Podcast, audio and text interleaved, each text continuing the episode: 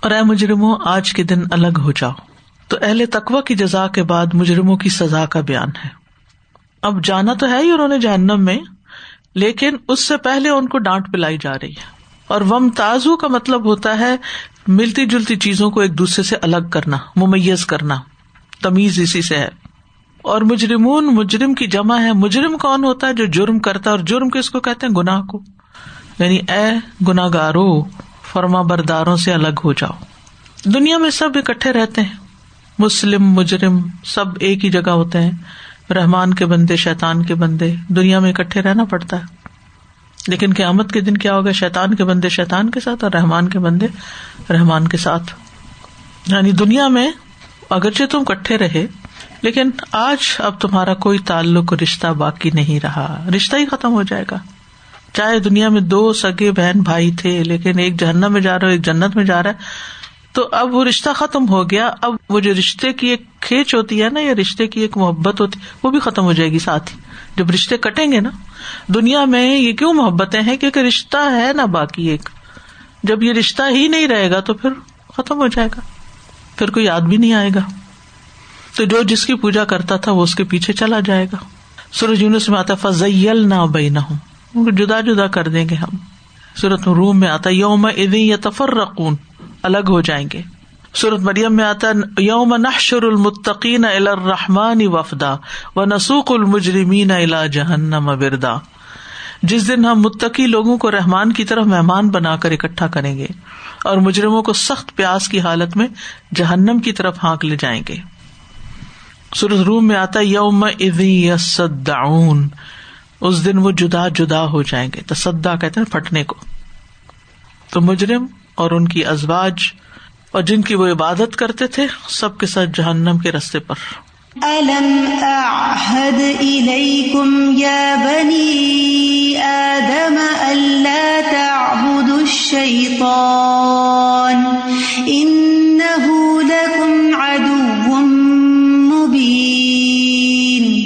کے بچوں، کیا میں نے تمہیں تاکید نہ کی تھی کہ تم شیتان کی عبادت نہ کرنا؟ بے شک وہ تمہارا کھلا دشمن ہے۔ اب ایک اور ڈانٹ پہ لائی جا رہی ہے۔ جیسے کسی بچے سے غلطی ہوتی ہے نا، تو ماں لگاتی بھی ہے اور پھر ساتھ ڈانٹتی بھی ہے اور پھر اس کو مزید غصہ آتا ہے، پھر ڈانٹتی ہے۔ پہلے تو کہا کہ ڈانٹ کے کہا کہ الگ ہو جاؤ، دور ہو جاؤ ان سے۔ میرے فرما بردار بندوں کے اب ساتھ بھی نہیں رہ سکتے تو ختم ساری تعلق دوستی وغیرہ۔ اور پھر مزید ڈانٹ کے میں نے تمہیں کہا نہیں تھا اے آدم کے بچوں، کہ شیتان کی عبادت نہ کرنا، کیونکہ وہ تمہارا کھلا دشمن ہے۔ تو علم آحد کم آحد عہدہ الا کا مطلب ہے کسی چیز کے بارے میں وسیعت کرنا، تاکید کرنا۔ کیا میں نے تمہیں تاکید نہیں کی تھی کہ شیتان کی عبادت نہ کرو؟ ایک تو کچھ لوگ دنیا میں اب بھی ہیں جو شیتان کو باقاعدہ خدا مان کے پوچھتے ہیں، وہ تو ہے ہی۔ لیکن کچھ ایسے بھی لوگ ہیں جو اس کو خدا نہیں مانتے لیکن اس کی ہر بات مانتے ہیں۔ یعنی اس کی اطاعت کرتے ہیں۔ تو اس سے بھی پتا چلتا ہے کہ عبادت کا معنی اطاعت بھی ہے۔ ایک تو نا عبادات ہماری، جیسے نماز، روزہ وغیرہ، ان کو تو کہتے ہی عبادات ہے لیکن اس کے علاوہ بھی مومن اپنی زندگی میں اطاط اور فرما برداری کے جتنے کام کرتا ہے، اگر وہ اللہ کی رضا کے لیے کرتا ہے تو یہ سارے کے سارے عبادت ہوتے ہیں۔ تو یاد رکھیے، اطاعت کا ہر کام جو آپ اللہ کی مرضی کے موافق کر رہے ہیں، وہ سب عبادت ہے چاہے وہ آپ کی بات ہے، چاہے آپ کے کام ہے آپ صحیح طریقے سے کر رہے ہیں۔ چاہے گھر کا کام ہے، چاہے آپ اپنی جاب پر ہیں، آپ کسی حد کو نہیں توڑ رہے، کوئی غلط کام نہیں کر رہے۔ سب عبادت ہے۔ تو شیتان کی عبادت کیا ہے؟ شیتان کے ڈالے ہوئے بسوں سے اور شیتان کی جو تزئین ہے چیزوں کو غلط اور حرام چیزوں کو خوبصورت بنا دینا، ان کے پیچھے چل پڑنا۔ تو شیتان سے مراد کیا کوئی مخصوص شیتان ہے؟ یا اس سے مراد کوئی خاص قسم کا شیتان نہیں، جن سے شیتان مراد ہے؟ اور اس میں انسان اور جن دونوں شامل ہیں، کیونکہ جنات کے شاطین بھی ہوتے ہیں، اسی طرح انسانوں کے شاطین بھی ہوتے ہیں۔ اور یہ وہ ہیں جو لوگوں کو گناہ اور زیادتی کے کاموں کا حکم دیتے ہیں، نیکی اور احسان کے کاموں سے روکتے ہیں۔ تو ہر وہ بندہ آپ کا دشمن ہے۔ جو آپ کو نیکی کے کام سے روکے، خیر کے کام سے روکے، اور برائی کے کام کی طرف رغبت دلائے۔ کر لو، کوئی بات نہیں، سبھی کر رہے ہیں۔ اب تم کب تک بچو گے اس سے؟ اسی دنیا میں ہی رہنا ہے نا؟ کب تک وہی رہنا ہے؟ کل کا نہیں پتا۔ شاید پہلے بھی آپ کو میں نے واقعہ بتایا کہ ایک شخص جس کو میں نہیں جانتی، لیکن جو جانتے ہیں، انہوں نے یہ واقعہ ہمیں سنایا کہ انہوں نے اپنا گھر بنایا اور بہت خوبصورت گھر پاکستان میں۔ اور اس میں لفٹ لگوائی اور یعنی بہت عالی شان گھر اور جب گھر بنا لیا تو سب کو دعوت دی۔ سب دعوت پہ آئے ہوئے تھے۔ تو اوپر کی فلور سے نیچے آنے کے لیے انہوں نے لفٹ کو بلایا۔ سم ہاؤ کٹ فالٹ ہوئی۔ تو وہ یوں لگا کہ جیسے لفٹ آ گئی اور جو ہی دروازہ کھلا انہوں نے پاؤں اندر رکھ دیا۔ سیدھے نیچے جا۔ وہیں ڈیتھ ہو گئی۔ لوگ گھر سیلیبریٹ کرنے کے لیے آئے ہوئے اور وہ اگلے گھر چلے گئے۔ ایسے کئی واقعات ہوتے ہیں۔ ہمیں نہیں پتا ہم میں سے کس کے ساتھ کیا ہونے والا ہے۔ اللہ تعالیٰ سب کو اپنی حفاظت پہ رکھے۔ لیکن موت جو ہے نا، وہ منشرا کی نہ ہی، جیسے حدیث میں آتا نا، کہ جوتے کے تسمے سے بھی زیادہ انسان کے قریب ہوتی ہے۔ ایک سر کو جھٹکا دے ادھر پتہ نہیں کون سی رگ ہل جائے، کہاں سے رکاوٹ آ جائے، کہاں سے کوئی کلاٹ آ جائے، کیا ہو جائے، کس وقت سانس کی ڈوری ٹوٹ جائے۔ یعنی جو سانس بھی ہم لیتے ہیں، تو اس کا بھی سلسلہ آپ دیکھیں کہ کہاں سے کہاں تک پہنچتا ہے۔ اگر اس میں کوئی بھی فالٹ آ جائے تو سانس ہی آنا بند ہو جاتا ہے۔ تو اس لیے انسان ہمیشہ محتاطی زندگی بسر کرے۔ تو انسان کے دشمن وہ شاطین بھی ہیں جو ہمارے خون میں دوڑ رہے ہیں اور ہمیں غلط غلط کاموں کی رغبت دلاتے ہیں، برائی کی طرف لے کے چلتے ہیں اور انسان بھی جو ہمیں روکتے ہیں نیکی کے کام کرنے سے۔ اس سے مت ملو، اس سے مت بولو، یہ کام نہ کرو۔ کئی قسم کے غلط کام رشتے داریوں کو کاٹتے ہیں، حرام کام کرنے کو کہتے ہیں۔ اور پھر ساتھ ہی یہ فرمایا ان لکم ادو مبین. بے شک وہ تمہارا کھلا دشمن ہے۔ ادب جو ہے یہ ولی کا الٹ ہے۔ ولی اس کو کہتے ہیں جو آپ سے دوستی کرے، آپ کی حفاظت کرے، آپ کا خیال رکھے، آپ کو سپورٹ دے، آپ کی بھلائی چاہے، آپ کا غم دور کرے۔ آپ جس وقت پریشان ہو آپ کو اچھا مشورہ دے۔ ایسا شخص آپ کا ولی ہی ہوتا ہے۔ اور شیطان جو ہے یہ اس کے الٹ ہے۔ وہ کیا ہے؟ ادوب ہے۔ اسی لیے ہمیں انتہائی درجے میں اس سے بچنے کی تاکید کی گئی ہے۔ اللہ تعالیٰ فرماتے میں نے تمہیں کہا نہیں تھا یہ تمہارا دشمن ہے۔ اس کو کھلا دشمن کیوں کہتے ہیں؟ اس لیے کہ اس کی دشمنی ظاہر ہو گئی تھی جو اس نے آدم علیہ السلام اور حضرت ابا کو بہکا کے جنت سے نکلوایا تھا۔ اس سے پتا چل گیا تو واقعی دشمن ہے دھوکا دیا تھا اس نے۔ یعنی اس کی دشمنی کھلی کھلی ہمارے سامنے ہے۔ ایک تو ہوتا نا کہ کوئی کہ فلاں تمہارا دشمن تو آپ کہتے ہیں وہ کیسے دشمن ہو سکتا ہے، وہ تمہارے ساتھ اتنا اچھا کرتا ہے تو آپ کو یقین نہیں آتا۔ لیکن ایک یہ ہے کہ جو پروو ہو چکا ہے کہ واقعی دشمن ہے۔ اور آپ دیکھیے، اگر ہمیں کوئی کہ نا فلاں شخص تمہارا دشمن ہے، تو ہم کیا کریں گے؟ محتاط ہوں گے، نظر رکھیں گے، کیئرفل ہوں گے کیا کر رہا ہے یہ، کہاں کیا بات کر رہا ہے، اس کی حرکتیں کیسی ہیں۔ کئی لحاظ سے اس کو پرکھیں گے۔ دشمن نہ بھی کہیں تو اگر کوئی کہنا فلاں شخص سے محتاط ہو جائے وہ تمہارے لیے مخلص نہیں، بس اتنی سی کوئی بات کر دے۔ آپ یقین کریں کہ آپ کے دل میں چاہے وہ بےچارے کا غلطی ہو یا نہ آپ کے اندر ایک وسوسا ضرور پنپ جائے گا۔ اچھا وہ ایسا ہے؟ وہ سنسیئر نہیں میرے ساتھ۔ وہ کبھی بھی دھوکا دے سکتا ہے۔ پھر آپ کہتے نہیں، اس نے تو فلاں موقع پہ بھی اچھا کیا تو یعنی آپ کے اپنے اندر ایک جنگ چل جاتی ہے، لیکن وہ جو خیال کوئی ڈال جاتا ہے نا شیتان وہ ڈال ہی جاتا ہے۔ کوئی آپ کے ہسبینڈ کے بارے میں ایسی بات کر دے، کوئی آپ کے بچے کے بارے میں ایسی بات کر دے۔ اور اللہ تعالیٰ نے شیطان کے بارے میں تو کہا، کھلا دشمن ہے۔ پھر بھی ہمیں یقین نہیں آتا۔ پھر بھی وہ دوستوں سے زیادہ اسے دوست بنائے رکھتے ہیں۔ اس کے ہر حکم پہ سر جھکائے رکھتے ہیں۔ تو بہرحال اس آیت سے خاص بات یہ پتہ چلتی ہے کہ شیطان کی اطاعت، شیطان کی عبادت اور عبادت میں اطاعت شامل ہے۔ اور عبادت صرف رکو سجدے کا نام نہیں ہے، بلکہ جو کام بھی ہم زندگی میں کرتے ہیں، وہ سب عبادت بن جاتے ہیں اگر صحیح طریقے پر کریں۔ اور پھر یہ کہ شیطان کو دشمن سمجھنا چاہیے۔ ان شیطان القم ادب فتح ادبا اور اس کی پیروی نہیں کرنی چاہیے۔ اور کن چیزوں کی پیروی کا حکم دیتا ہے؟ انما امرکم بسوئی برے کام کرنے کی۔ ولفاشا اور بے حیائی کے کاموں کی۔ وہ انتقول اللہ مالا تعالم اللہ کے بارے میں لا علمی میں باتیں کرنے کی۔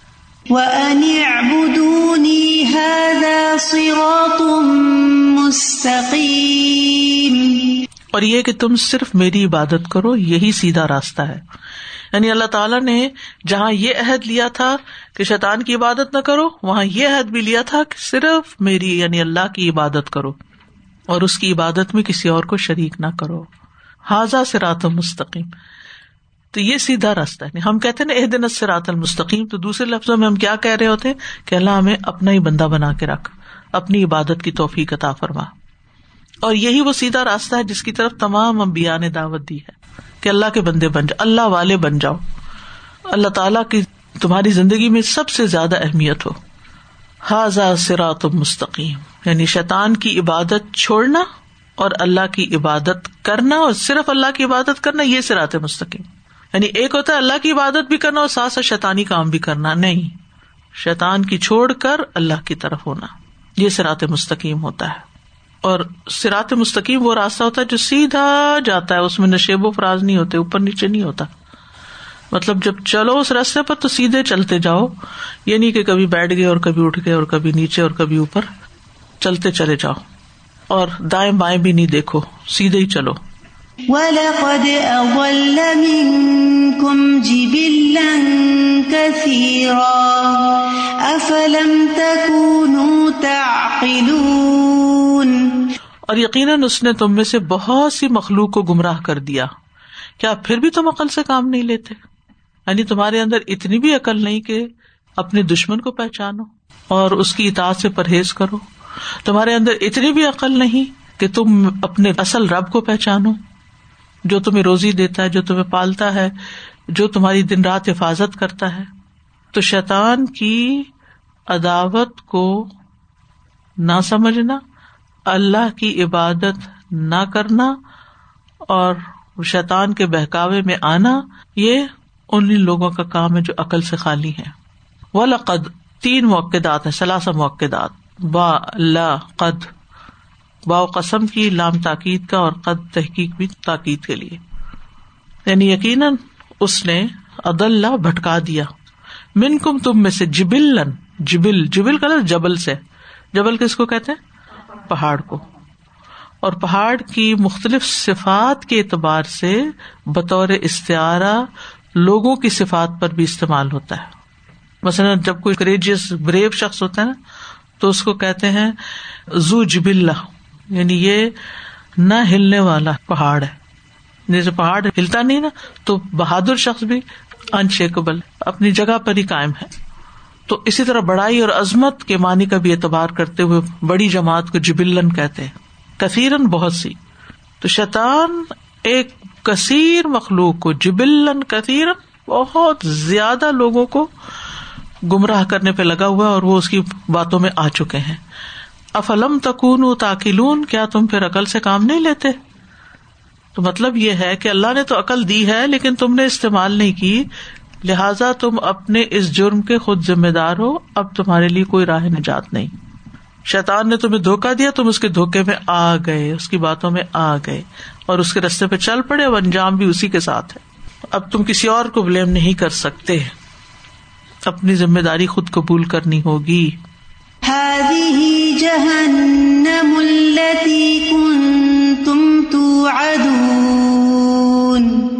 یہی وہ جہنم ہے جس کا تم وعدہ دیے جاتے تھے۔ کون سی جہنم؟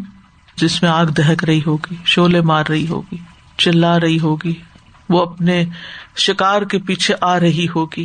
تو اس کی طرف اشارہ کر کے حاض ہی جہنم التی کن تم تو ادون یہ وہی جہنم ہے جس کا ذکر اللہ کے رسول کیا کرتے تھے، جس سے ڈرایا کرتے تھے، خبردار کیا کرتے تھے، لیکن تم نے ان کو جٹلا دیا۔ اب اٹھو اور جاؤ اس میں اور مزہ چکھو اپنے کفر کا۔ اور وعدے کا لفظ جہاں استعمال ہوا نا، تو یہ صورت توبہ میں بھی آتا ہے۔ وا اد اللہ المنافقین ول منافقاتی ول کفارا نار جہنم۔ خالدین افیحا ہی حسم منافق مردوں اور منافق عورتوں اور کافروں سے اللہ نے دو کا وعدہ کر رکھا ہے جس میں وہ ہمیشہ رہیں گے۔ وہی ان کے لیے کافی ہے۔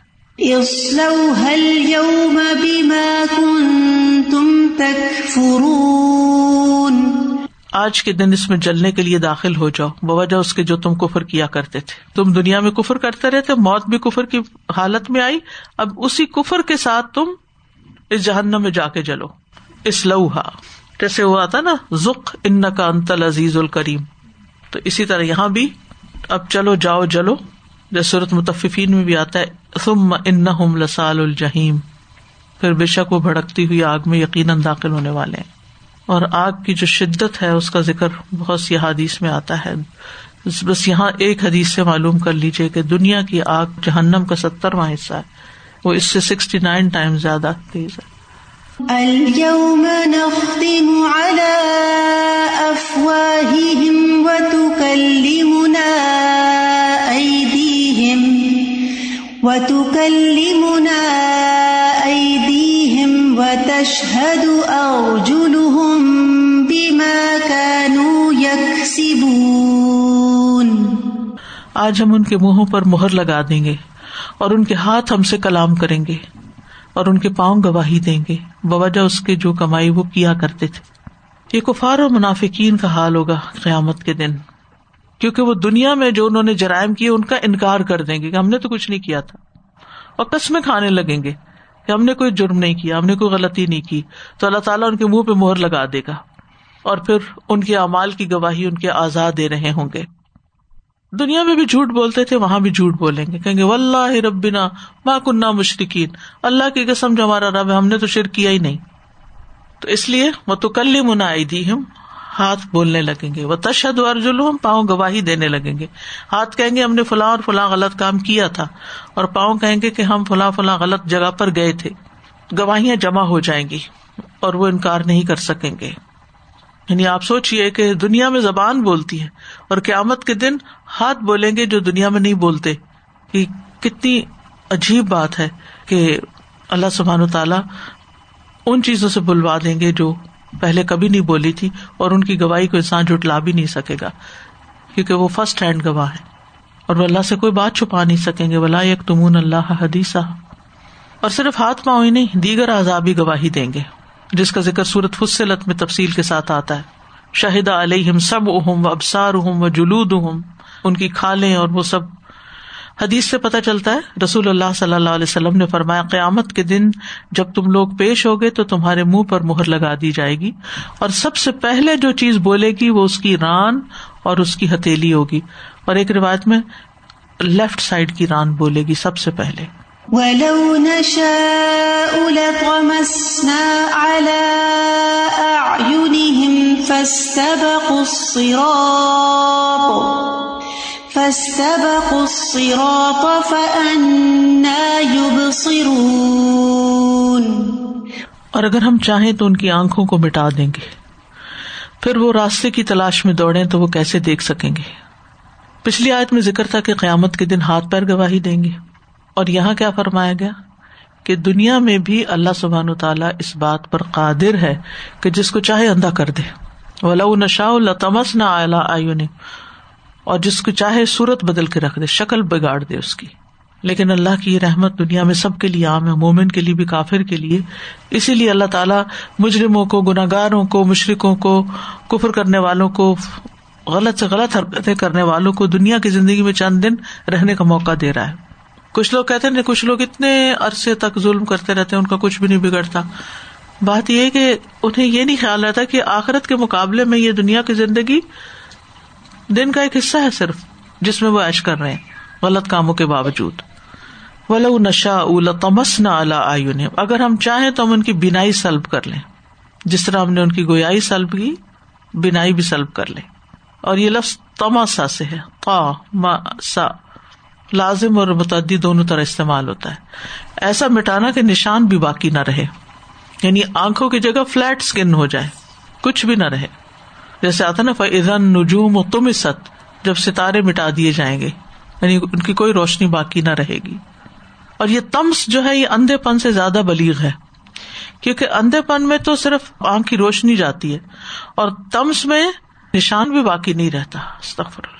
فس تبق تف انا سرو پھر وہ راستے کی طرف بڑھے آگے جانا چاہیں، لیکن کہاں سے دیکھیں گے؟ انا یوب سرون کیونکہ ان کی تو آنکھیں ہی چلی گئی دیکھنے کی کوئی صورت ہی باقی نہیں رہی۔ یعنی اللہ سبحان تعالیٰ آخرت کی سزا سے پہلے دنیا میں یہ سزا دے سکتا ان کو۔ اچھا آنکھوں کا ہی ذکر کیوں ہے؟ دنیا میں کسی اور اس کو سزا دینے کی بات کیوں نہیں؟ کیونکہ راستہ دیکھنے کی بات آ رہی ہے نا۔ ہدایت کا راستہ نہیں دیکھتے۔ اور دیکھ کے انسان جن جن چیزوں پہ غور کر سکتا ہے، وہ سننے سے اتنی بات نہیں بنتی۔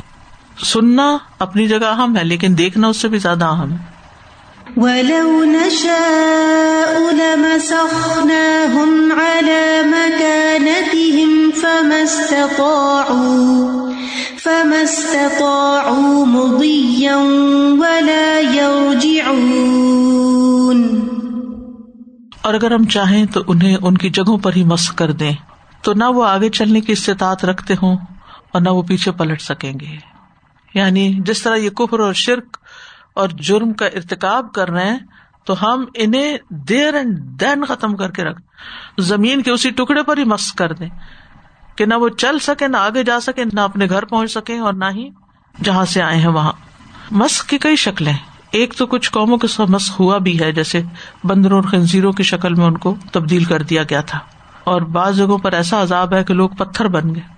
ابھی بھی ایسے عبرتناک مقامات موجود ہیں، تصویریں وغیرہ آپ نے دیکھی ہوں گی کہ کچھ جگہوں پہ جیسے زلزلہ آیا اور لوگ جس غلط کام میں پڑے ہوئے تھے، اسی حالت میں ان کے اوپر لاوا پڑا اور دیر اینڈ دین وہ مجسموں کی شکل میں پتھر کے پتھر بن گئے وہیں۔ تو ایسی حالت کے ہل ہی نہ سکے اپنی جگہ سے، اٹھ ہی نہ سکے فمستا مدین ولائر جون بس وہ اتنی استطاعت نہیں رکھتے کہ آگے بڑھے کیونکہ ان کو ان کی جگہ پر ہی مس کر دیا گیا۔ اپنی جگہ ہی گڑ کے رہ گئے۔ تو مطلب یہ ہے کہ جس طرح وہ نیکیوں کی طرف نہیں بڑھتے، تو اللہ تعالیٰ ان کی دنیا کے کاموں کی بھی ساری طاقت چھین سکتا ہے۔ اصل بات یہ کہ انسان کو اللہ نے ہاتھ، پاؤں، آنکھیں، کان اور دیگر صلاحیتیں جو ہیں، یہ اس لیے دی ہیں کہ ان سے وہ اللہ کو پہچانے اور اس کی مرضی کے مطابق دنیا میں رہے۔ جو بھی دنیا کے کام ہے اس کی مرضی کے مطابق کرے۔ لیکن بہت سے لوگ ان صلاحیتوں کو پا کر سرکش ہو جاتے ہیں، اکڑ جاتے ہیں، بگڑ جاتے ہیں۔ حالانکہ اگر انسان سوچے تو اس کو سمجھ آ جائے کہ یہ اس کی اپنی بنائی ہوئی چیزیں نہیں ہے یہ جو کچھ ہے نا، آنکھیں، کان، ناک، ہم نے تھوڑی بنایا اپنا۔ جس نے دیا جس نے بنایا، وہ کسی وقت واپس بھی لے سکتا ہے۔ اگر ہم مسلسل اس کی مرضی کے خلاف ان کو استعمال کر رہے ہیں۔ آپ نے دیکھا ہوگا، آپ اپنے بچے کو سیل فون دیتے ہیں کہ اچھا تم اس سے اپنا کام کر لو۔ لیکن جب وہ اپنا کام کرنے کی بجائے کوئی غلط کام اس سے کر رہا ہوتا ہے، تو آپ کیا کرتے ہیں اس وقت؟ تو آپ صحیح کرتے ہیں واپس لے کے؟ Is it your right decision کہ آپ نے بچے کو دیا تھا موبائل کے اپنا ہوم ورک کر لے اور وہ یو ٹیوب پر کوئی فضول سی چیز دیکھنا شروع ہو گیا؟ تو آپ کیا کرتے ہیں پھر؟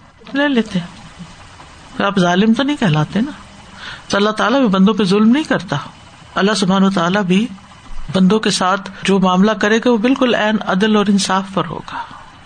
اس لیے انسان کو سوچ سمجھ کر زندگی بسر کرنی چاہیے۔